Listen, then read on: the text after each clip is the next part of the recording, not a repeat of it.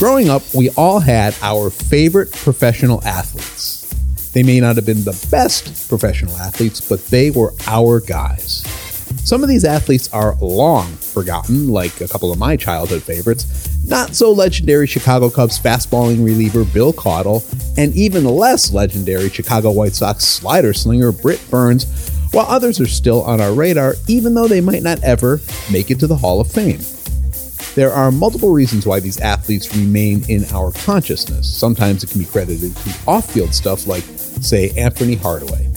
Hardaway was undeniably an excellent basketball player, but it is not unfair to say that he was a national fan favorite in part because of Nike's Lil Penny ad campaign. You know, the one where Chris Rock is all like, That's Tyra Banks, fool! Now, there are a very small number of athletes who, because of their ad campaigns or their college careers or even just their general aura, transcend numbers, championships, and eras. One of those athletes is Bo Jackson, and we're going to hear from the best selling author who literally wrote the book on the two sport terror, a book that'll make it very clear that when it comes to Bo Jackson, you very much have to collect this.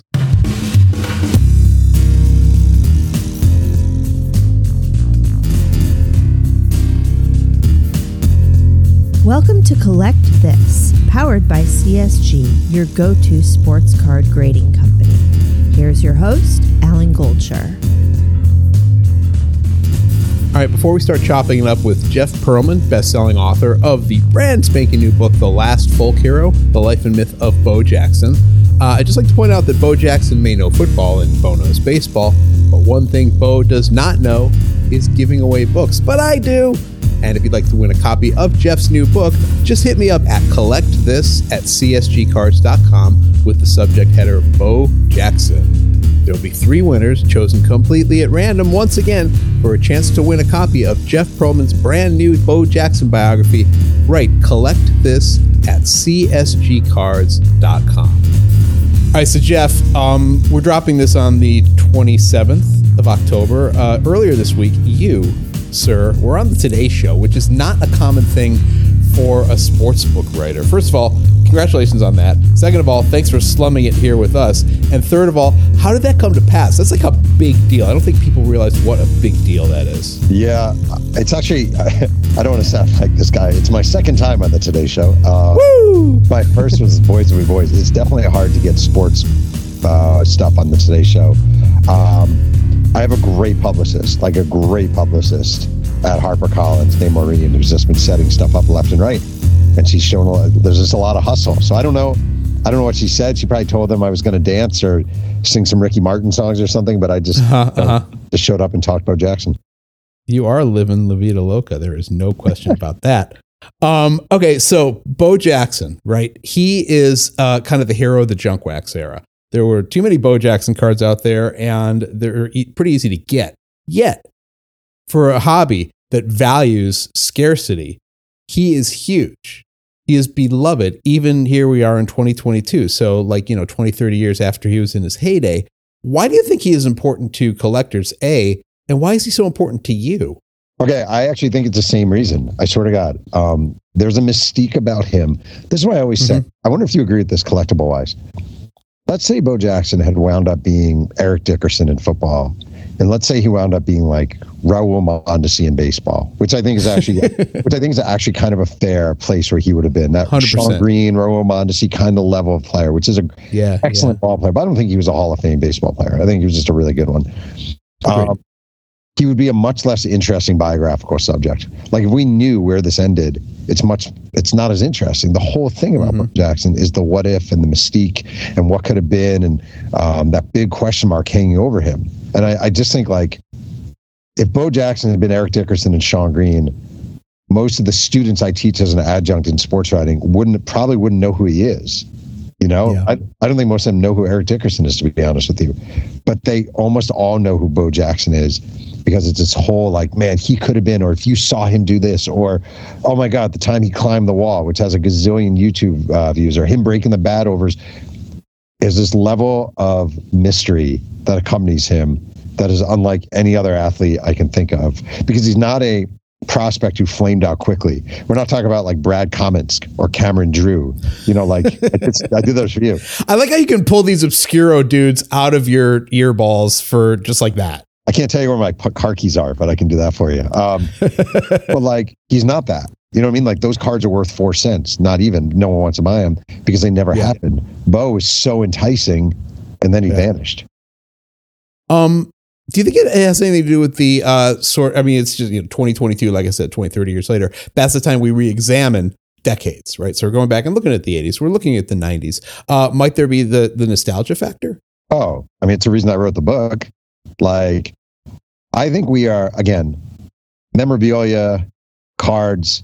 It's not my area of specialty, right? But I can tell you, sports wise, that nostalgia is the great driver of everything I do. And I think for a lot of people, especially as we get older, I hate to say that, it definitely has something a pull for us where you see Aaron Judge hit his, you know, hit, you know, break the American League record.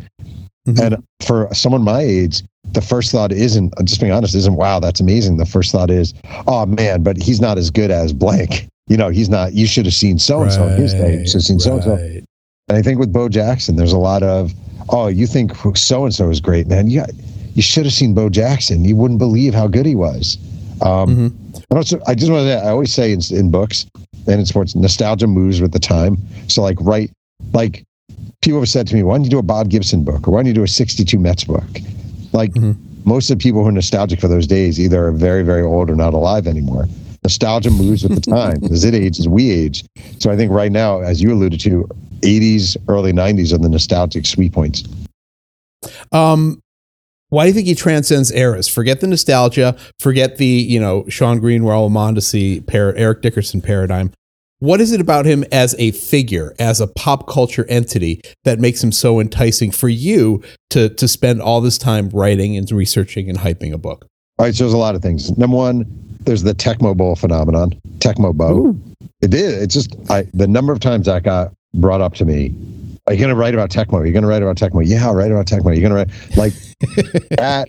Really did something. Like really did something. And there's this run he makes on Tecmo that you can see on YouTube, and it's him doing this crazy run as a Tecmo player against the Chiefs, and it's been viewed like a gazillion times. Like for some uh-huh. people, I think another part about Bo Jackson is, um, and this is going to sound weird, but I think I think you might understand this.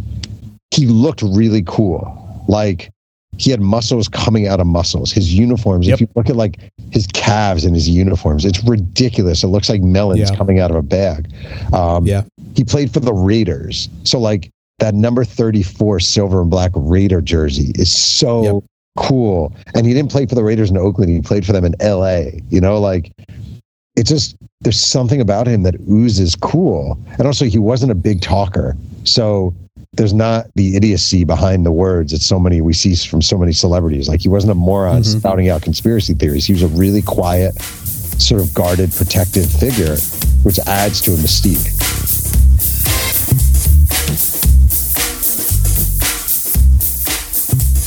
You've written uh, team biographies and you've written solo athlete biographies. So, you know, you got Walter Payton, you got Brett Favre, you got Roger Clemens, et cetera, et cetera.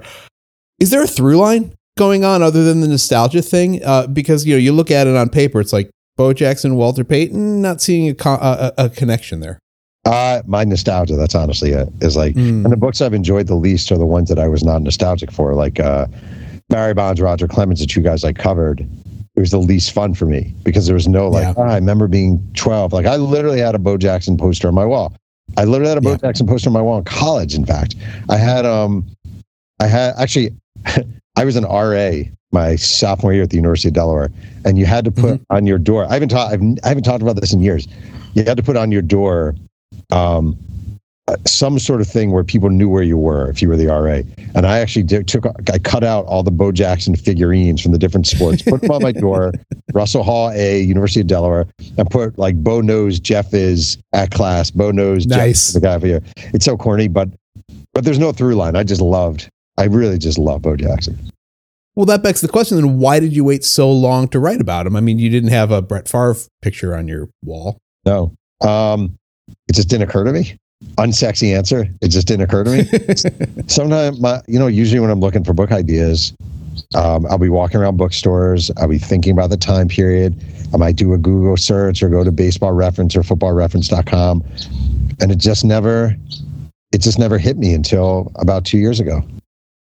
Yeah, I, I, mean, I know when I'm thinking about writing a book or when I talk to someone else about, you know, kicking around an idea, the first thing I always ask is, what are you passionate about? Right. So that would be at the top of my list. Like if I had the time and wherewithal to to do a sports book, a, a Jeff Pearlman esque sports book, I would focus on the Bulls dynasty because that's my jam. I'm the you know Chicago kid. I was obsessed with that. And uh, for what it's worth, I would love to see the Jeff Pearlman take on the uh, the dynasty, the Bulls dynasty. Here's the thing about that. That's a, that's a great actually sort of segue here. Like um, I have three things I think about when I write when I'm planning on writing a book. I think number one hasn't been done like thoroughly because there are obviously mm-hmm. books on everybody. There are certainly Bo Jackson books that were written through the years.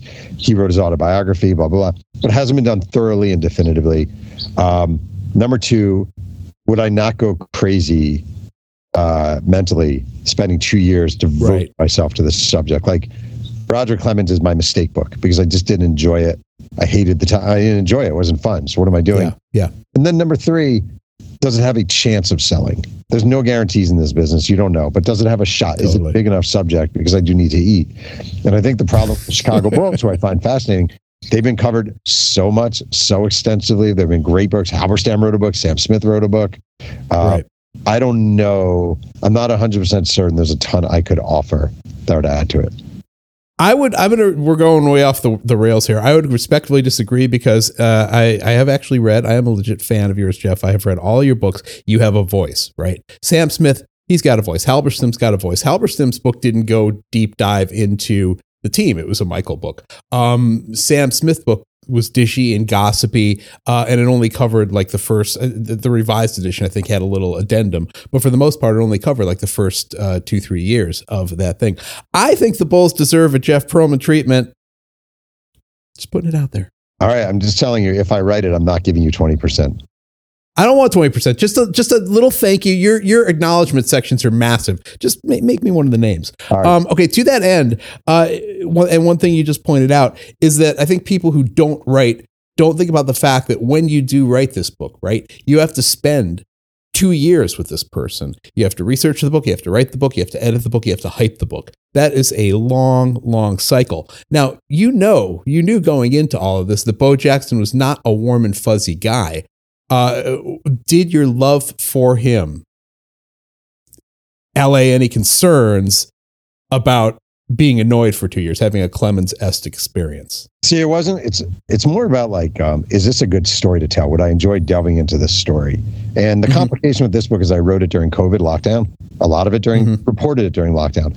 And one of the joys for me in reporting is actually going to the scenes, meeting people, eating at the local dive. Right. you haven't been.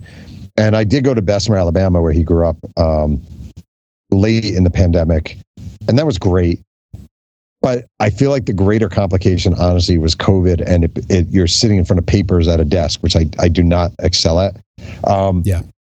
I found his story so compelling, like really compelling, like the whole thing compelling. I love writing about the Deep South. I love writing about race relations in the Deep South. I love writing about like he was um, he was at Auburn. Just an example, you know, when he was at Auburn, uh, the school was about maybe 2% African American. There was literally a fraternity on campus that hung a enormous uh, Confederate flag, and they would have during Southern Heritage Week, they would do a parade where all the brothers would dress up as uh, as uh, soldiers, Civil War soldiers. The women would wear their antebellum dresses, and they would hire local African American kids to dress up as slave mm-hmm.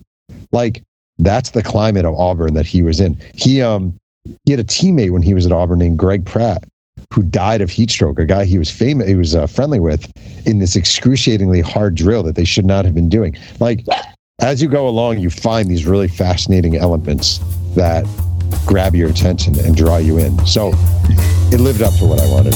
It did.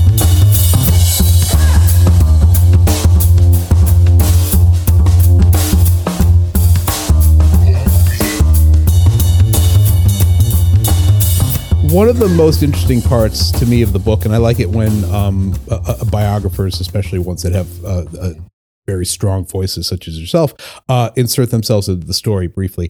Um, you discuss your one phone call with Bo Jackson, who you said was super polite, uh, but was like, "Nah, I don't want to. I don't want to participate." But you have my blessing. What? So without uh, your subject's uh, access, without access to your subject, that make things like really difficult. And I could tell you stories about that, which we can do off air because I'm sure you'll like completely relate. So how did you go about it without Bo's uh, personal input? Yeah, so literally sitting where I'm sitting right now, I had a phone conversation with Bo Jackson about two years ago. I'd send him um, a bunch of my books and a note saying that I really love his story. I want to tell it, blah, blah, blah, blah, blah. And he called me back a couple of days later. He was very nice. He was polite. And it's kind of funny because he said, he said he said some weird things. He was like, uh, you know, because he wrote Bo Knows Bo, his autobiography with with Dick mm-hmm. Schaap, legendary journalist, and Dick Schaap's son is Jeremy Schaap uh, of ESPN, and I know Jeremy really well. And um, Dick said to me, I mean, uh, Bo said to me, he's like, uh, you know, I always promised Dick if I wrote a, another book, it would be with Jeremy.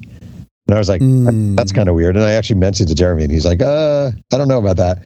But, but, oh, Jeremy loves Bo. It's nothing like that. But then, um, what the one thing that Bo Jackson said in the phone call was he's like, um, he's like, I don't, I don't have a problem with you writing the book. I'm just not going to help you. And this is going to sound dumb, but like that sort of worked for me because as I went along, I would tell people, they're like, does Bo know you're writing it? Yeah, he does, which he did. Um, or was he saying? I was like, well, you know, he's not helping me, but he told me he doesn't really have a problem with me writing it. That, yeah. that was actually pretty good. But the other thing was, is um, I came upon a treasure trove, one of the great reporting sort of discoveries, for lack of a better word, of my life, which is after Bo Jackson, after Bo Knows Bo, which came out in 1990, Bo Jackson's autobiography was done. Dick Schaap donated all his notes to the Auburn Library. So, oh wow, I would say 400 pages of Bo Jackson interviews, many of which he didn't use um, many quotes he didn't use, taking me places, giving me insights. Not only, and it was they had transcripts and the, the audio tapes. So I have all the audio tapes from Bo Jackson's 1989 interviews with Dick Schaap, many so of which were actually transcribed by Jeremy, which is funny. And um, the stuff was gold. It was absolutely amazing. So uh, that was just that was a huge break for me. Okay, I'm going to go completely off the rails here, as if we haven't gone off the rails enough already.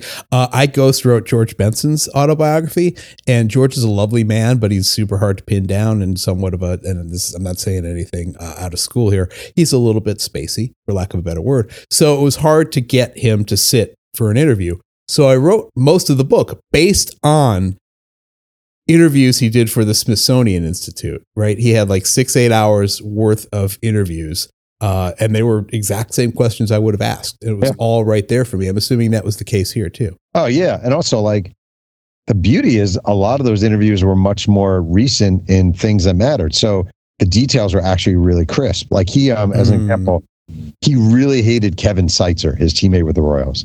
Like he yeah. really hated Kevin Seitzer, and he he was sharing things with Dick Schaap, most of which didn't make the book, the original book, um, that were vivid and detailed. So then I went back and I would talk to guys, talk to guys who were, there was this moment when Bo Jackson, he just is fed up with Kevin Seitzer, who sounds like someone you would have been fed up with, I got to say. And um, he pins Kevin Seitzer against a wall, and Kevin Seitzer's eyes are starting to bulge out of his head. And everyone's trying to get Bo, Bo Jackson has his has his uh, fist, his hand wrapped around Kevin Seitzer's neck, and coaches and players are trying to rip his hand off his neck, and and Bo Jackson's not budging, and Seitzer's like ah, ah, ah, and like the details of that are really vivid because they were there. And then I, you know, end up talking to Seitzer and I talked to different guys who were a part of it and you build this thing. So it actually, it was hugely helpful. If you could say to me, I could have had an hour interview with Bo Jackson now, or I could have had the 400 pages of Dick Schaap's notes. I take the 400 pages. Um, what now? You did obviously uh, what 400 people you spoke to? I think. Oh man, 720. Who was the biggest get? Who was the person you're like, I nailed it. I'm so excited to have this person to, on the phone right now. This isn't that sexy of an answer, but um, well, there are a couple. Hal Baird was his baseball coach at Auburn, and mm-hmm. he was awesome. Like just awesome, great, smart, funny, witty, great memory, really awesome. Um, another guy who I loved, and it's my second second out of three. I'm two out of three with this. Steve Young gave me amazing stuff about hosting Bo Jackson when he visited Tampa Bay when he was um, drafted by the Buccaneers. Mm-hmm, and mm-hmm. basically, Steve told me this great story how they went out to dinner. So basically, Hugh Culverhouse, the owner of the Bucks, really wanted to woo Bo, and he's like, he basically enlisted Steve Young, who hated playing in Tampa Bay, to come to this dinner t- with Hugh Culverhouse to try to woo Bo. And they go out to dinner, and at one point, Culverhouse is like, uh, "Hey, I'm going to leave you two guys for a minute. I'm going to go use the bathroom, or whatever. I'm going to leave you two." As soon as Culverhouse gets up and he's out of earshot, uh, Bo Jackson says, uh, just so you know, there's no fucking way I'm ever signing here. All right, I guess my work is done here. So uh, he was great. He's always great. Steve is always. I mean, I love that guy. So um, you spoke to him for your USFL book, right? Yeah, and he was awesome. I mean, he's great. He's such a great talker. He has a really good memory. Um, and then there are a lot of like George Brett was amazing. You know, a lot of those Royal guys. Willie Wilson was amazing. Like Frank mm-hmm. White was amazing. Like those guys. And those guys didn't love Bo Jackson. Like they like him now, but they didn't. Oh, and I forgot. One of the great, I talked to Greg Townsend, who was a longtime defensive lineman with the Raiders. Sure. And he's like, I'm like, what do you think about Bo? And he's like, eh. I'm like, what do you mean? And he's like, I tried to get him to sign some stuff and he charged me for it. And, I mm-hmm. he went on this long riff about there. I had an autograph show together and he he there's like this understanding between athletes that you sign each other's stuff. I mean, it's as old right. as the Bible. And uh, Greg Townsend pulls out like a helmet and a jersey, and he's like, "Bo, would you mind signing this?" And he's like, "Yeah, Greg, that's fine, but it's going to cost you four hundred dollars." And Townsend's oh, like, "Ha ha ha!" And Bo's like, "No, really, it's going to charge you four hundred dollars." And uh, Townsend was like, "That guy's just a fucking asshole." So, um, were there any people that you wanted to speak with that did not give you the thumbs up because Bo wasn't uh, part of the thing, or just didn't want to talk to you in general? Yeah, it's actually sort of interesting. I'm trying to think who it was, but there would be people who said, "I talked to Bo, and he, I talked to Bo, and he said he's not involved in the book, so I'm not gonna, I'm not gonna do it." And um, you know, because like literally, I'm going through the Auburn yearbook, Auburn media guides, name by name by name by name some of these people mm-hmm. have been in touch with Bo. Some, oh, actually, I just want to say I forgot one guy who was maybe my best interview. Actually, was Lionel Little Train James, who was Bo's teammate at Auburn, then had a long NBA, NFL career. Sadly, died earlier this year, and he went deep into Auburn territory. And what I mean, he was really interesting. He's like, um, because there's a lot of stuff about race and culture at Al- in Alabama back in the day. Sure, sure. And Lionel James was like, you know, because back then you'd have to be like, yeah, we love the Auburn fans. They're the best. War Eagle, blah, blah, blah. And he's like, you know, there was one game where I broke all five of my fingers. He's like, I broke every finger on my hand. And you kind of ask yourself, are these guys cheering for me because they like me? Or am I just an N word with a ball? You know, like, is mm-hmm. that just what it is? So he was exceptional. So and yet there were people who didn't talk to me. There were people who said, I know Bo. Bo's not talking to me, so I'm not going to talk either. You just kind of move on and go to the next person.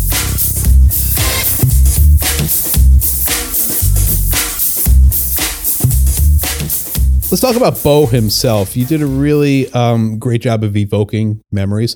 Uh, I was not the Bo fanatic that you and I'm sure a lot of your readers were, but obviously he was on my radar um, more so when he was with the White Sox uh, because I am the Chicago guy, as I mentioned on this podcast constantly. Um, You're from Chicago? Yeah, I know, right? Um, but one thing that uh, I thought you did a really great job of is bringing to life this the the athlete right? The the mythology, like you, you he is a, a, myth, he is a folk hero uh, because of what he did on the field. Tell us about some of your favorite Bo on the baseball field, Bo on the football field moments. I mean, there's so many. It's crazy. I there I early on I found a uh, there's a bio of him from um, the Auburn baseball media guide, like his sophomore year, and it goes over everything he did in like high school and it's so preposterous. He all right in high school, he stole 90 out of 91 bases. 90 out of 91. People don't know this also. He set the national single season home run record in high school with 20 home runs while missing games to do track. He, um, his senior year, this one blows my mind. His senior year, he won the state decathlon for the second time while he was so far ahead that he was able to skip the 1500, which was his plan all along because he hated running the 1500. So he run he wins the state decathlon um, Mhm. for the second year in a row without running the 1500 on a badly sprained ankle. The next day, the baseball team is playing in the state tournament. They've already used their best pitcher, and the coach tells Bo he needs to pitch. Bo has not pitched a single game that year. He pitches a complete game, 13 strikeout win, like on a bad ankle the day after he won the state decathlon championship. It's so freaking preposterous. It's not even funny. Um, there's a moment he's playing, I think it's his junior year at Auburn. It's a junior at Auburn. He's playing baseball. It's the first night game uh, in the University of Georgia's history. It's an enormous deal at Georgia. Like, Mhm. uh, they, you know, they, they bring it's a sellout stadium, lights for the first time. We're going to bring in Auburn. They all hate Bo Jackson because he's being compared to Herschel Walker, and nobody at that time could be mm-hmm. compared to Herschel. Amazing that Herschel Walker is still in the news. I don't even know what to say about that, but he was basically being compared to Herschel. And they had a field in behind the right field stands at the stadium. They had a place called Kudzu Hill because they had all these vines, the kudzu vines, and fans would sit out there and get wasted. And Bo's out there playing outfield, and the the, the fans are just giving it to him nonstop. You know, N word and you know every homophobe, everything you can think of. Fans are just unloading on him. And um, first at bat, grounds out. They let him have it. Second at bat, he hit, and this is 39 days before The Natural, the movie, enter, hits theaters. Mhm. It's a home run that hits the lights. Like they put in these lights, hits the lights, drops to the field. Um, it still remains everyone involved the hardest hit ball they've ever seen. Right? He the place goes quiet when he runs back out to the outfield. The fans in kudzu on the hill who are giving him all this hell do the bowing motion collectively. he hits two more home runs in that game. In his last at bat, he hits a double, and the fans boo him. um some of the there was one uh scene you described uh boy dragging a whole bunch of uh offensive line or defensive linemen across the field. Another one where i think he he threw a ball um from the uh wall uh all the way to the catcher uh basically on a rope. How much of this stuff is legit and true and how much of it is um maybe just uh kind of mythologized by this teller of the story? Right. So it's an interesting thing because the title of the book is The Life and Myth of Bo Jackson. And I did, I worked really hard to verify and double verify events. Like there's a, there's a high, there's a high school game where he hit a fly ball and I talked to the, uh, I talked to the outfielder for Fairhope High School who was playing outfield. And this guy was telling me how the ball was hit so high that by the time it came down, Bo Jackson was rounding third. And I- uh, no way I thought that doesn't sound right. That doesn't sound right. So I started calling different guys from Fairhope High School, and they'd be like, "Did did you hear about the time he hit that ball and he was rounding third? Do you know about that?" And I'm like, "No." He's like, "Well, I was playing shortstop. He was rounding third. I'm like, "Come on." Then I'll talk to guy like I found guys who are at the game, and it's like he was rounding third. It's the craziest thing you'll ever see. So again, like is it possible he wasn't rounding third? Is it possible he was between second and, third? Sure. I feel like with this book and with this figure, it's okay to go a little heavier on the myth than if Yeah. you're writing about Roger Clemens. Like there's a certain joy in it, you know, like there's a certain fun to it. There's a wink, wink. The whole book starts with I open the book with the Chicago White Sox plane is about to crash. They're flying back from Tell us the airplane story, Jeff. airplane story is freaking awesome. I so he's basically um they're on a flight coming back from California. Bo is with the White Sox at this point. Bo um was a was an amateur pilot. He enjoyed talking with pilots, and they're on this flight, and suddenly, uh, I think Tim Raines looks out the window, and the wing is on fire, and he calls over a flight attendant, and holy shit! And the plane starts banking hard left, and you have all these. But my favorite is Frank Thomas, big Frank Thomas. I got this from Walter, cocooning himself in pillows, like airplane pillows, so he'll absorb the blow when they land. So the whole plane is freaking out. Everyone's freaking out. We're gonna die. We're gonna die. And Bo Jackson comes running out of the cockpit, and he's like, "All right, guys, the pilots have it under control, but strap yourselves up." And people are like, "It was the most amazing thing I've ever seen." And what's cool about that is there's a second story that he was sitting in this in the plane. The plane starts banking, it's on fire, and Bo Jackson gets out of his seat and runs to the cockpit. to help the pilots. Now, which is true, I don't know. But that's a mythology of Bo Jackson. Either he ran out of the cockpit and told everyone, calm down, or he ran into the cockpit to help these guys land the plane. Oh, and then It's they rush land, him. they land in Des Moines. They make an emergency landing in Des Moines. They Ah. it's, it's whatever, three in the morning, empty airport.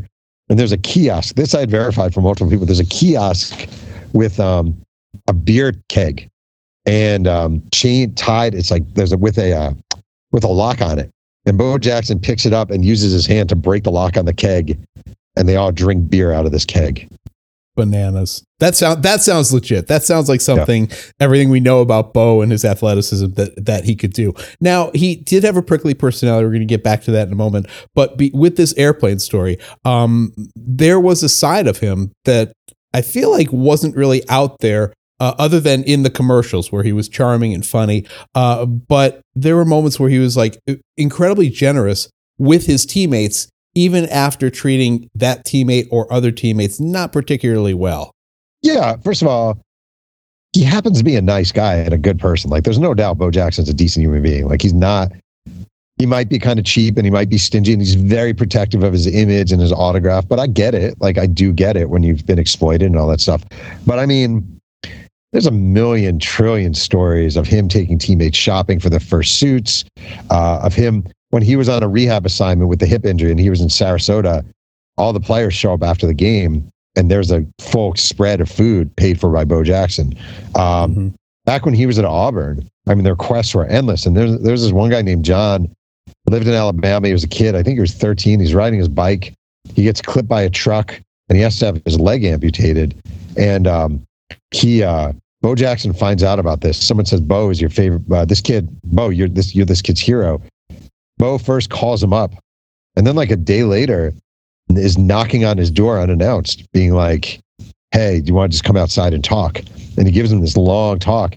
And this kid, John, who was 13 at the time, is now a grandfather. And I interviewed him, and he said he was very depressed. He wasn't eating. He had no will to live.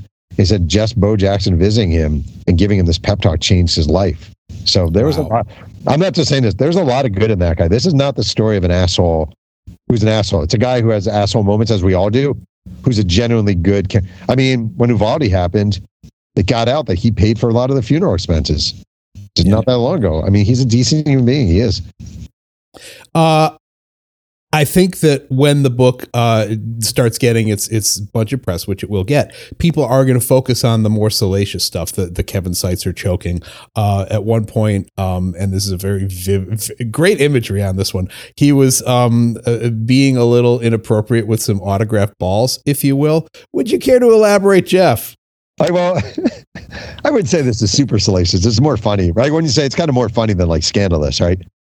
It's true. Yeah, like I would consider it. All right, so basically, he um, well, a couple of things. Number one, one of my favorite things is like Steve Sax um, when he shows up with the he's with the he'd been with the Yankees, he gets traded to the White Sox, his teammates with Bo Jackson, and one day um, they're playing the Yankees for the first time that year, and Steve Sax sees all the familiar writers, and he calls them all over, and he's like, guys, guys, Bo Jackson's dick is like the arm of a young black boy holding a plum. And then another time he called it a hog's heart on a fence post.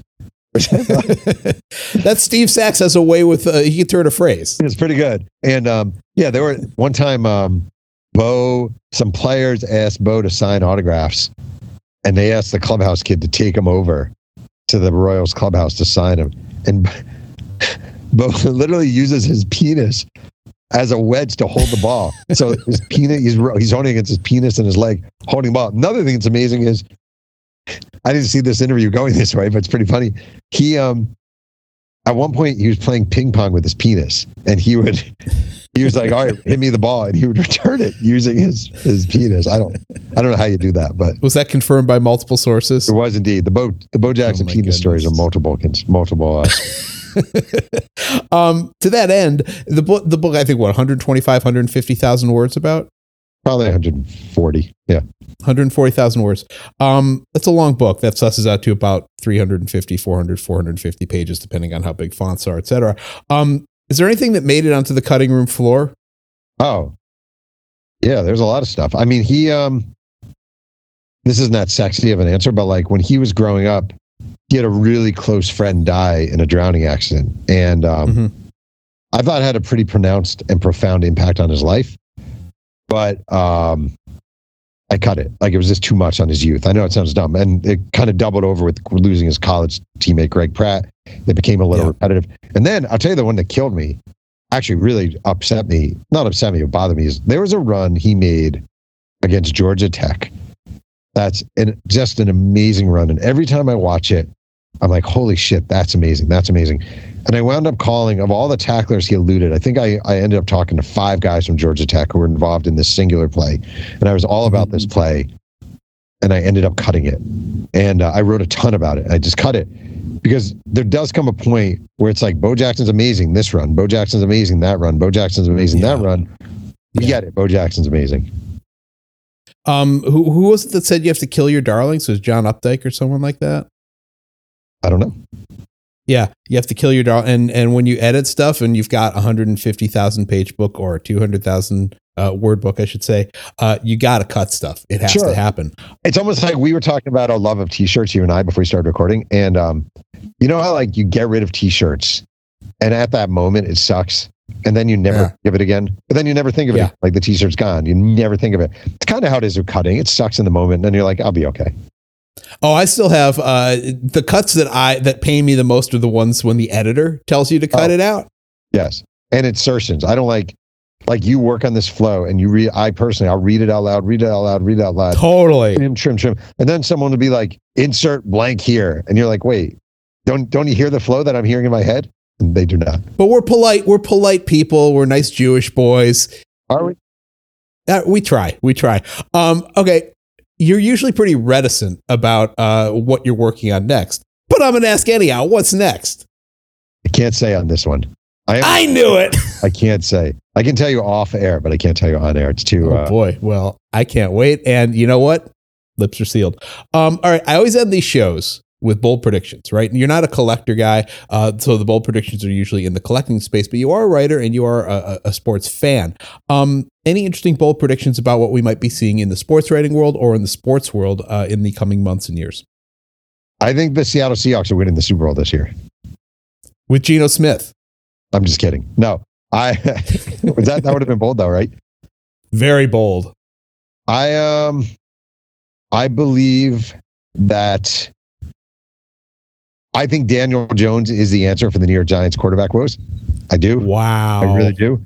I believe that more and more steroid guys are going to get into the Baseball Hall of Fame because once they put David Ortiz in, it opened the gates. And you can't just like, they basically said, we know he used, but he's a really nice guy to us. So we're going to vote him in. And that's when I Mhm. stopped arguing against Bonds, McGwire, Sosa. Like there's no, all right, if you're going to let him in, let him all in. That's not cool.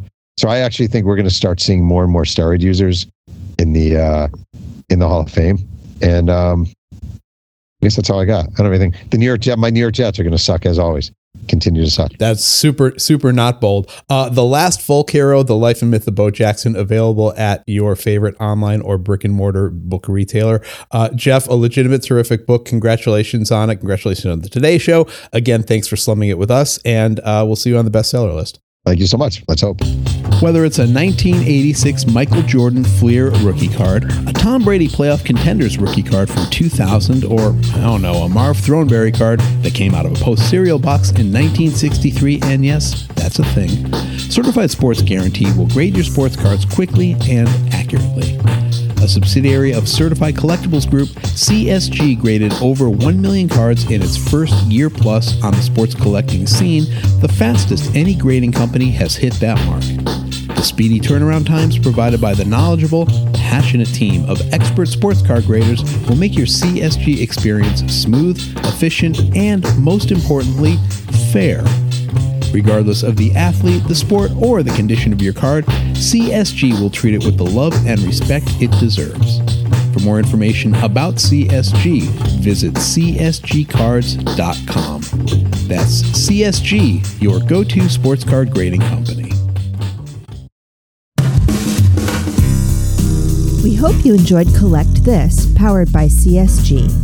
Collect This was hosted, written, produced, engineered, and scored by Alan Goldsher. If you have any comments or questions, please email us at collectthis at csgcards.com.